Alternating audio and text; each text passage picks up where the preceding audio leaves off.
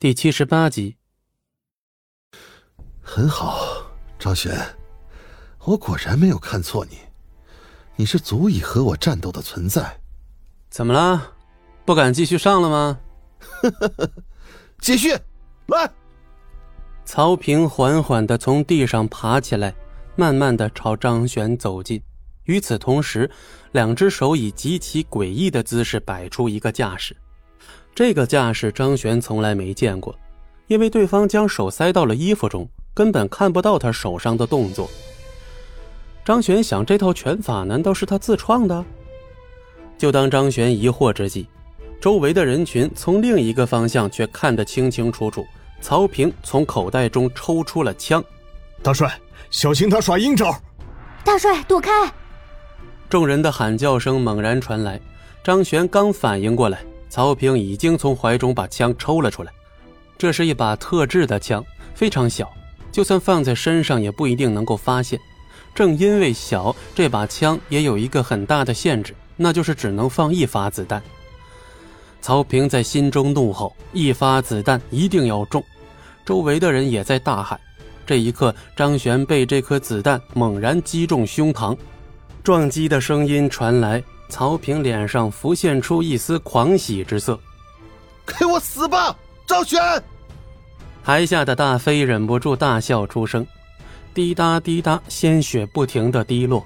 李飞站在擂台下大声叫骂：“曹平，你这个卑鄙无耻的小人！说好是在这决斗，你为什么突然拿出枪？看看吧，这就是你们的曹帅，打不过就要耍赖。”听到众人的谩骂，曹平手下的人有些羞愧地低下了头。大飞见到自己这边的气势薄弱，立刻站起来笑道：“什么时候规定了决斗的时候不能用暗器呢？这是我们的暗器罢了。这是一次性的枪械，你们可以看一下。”说完之后，他将东西从擂台上扔了下来。周围的众人看了都皱着眉头，很明显，他的这种说法难以服众。与此同时，张璇则是还愣在原地，身上缓缓滴落下血液，他的呼吸开始粗重起来，体内的内力不断的奔涌，强行的遏制住了鲜血的溢出。张璇并未将子弹取出，现在将其取出会阻止不住血液的溢出。看到曹平以胜利者的姿态环视全场，张璇的嘴角扬起一丝莫名的笑容。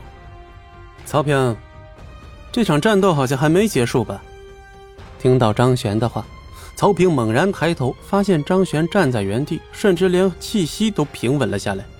你怎么会？你跟了我这么长时间，难道不知道我的医术吗？张璇笑了笑，随手拿出四根银针。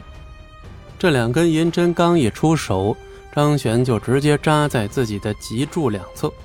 看到张璇这诡异的手段，大飞等人全都心下一沉。他这是在干什么？这，他，他是在刺激自己的力量。听到这里，众人全都忍不住心下一惊。孙柔本想带人冲上去火拼，但看到张璇的诡异手段之后，李飞却迅速的将人拦下。本集播讲完毕。感谢您的收听，我们精彩继续。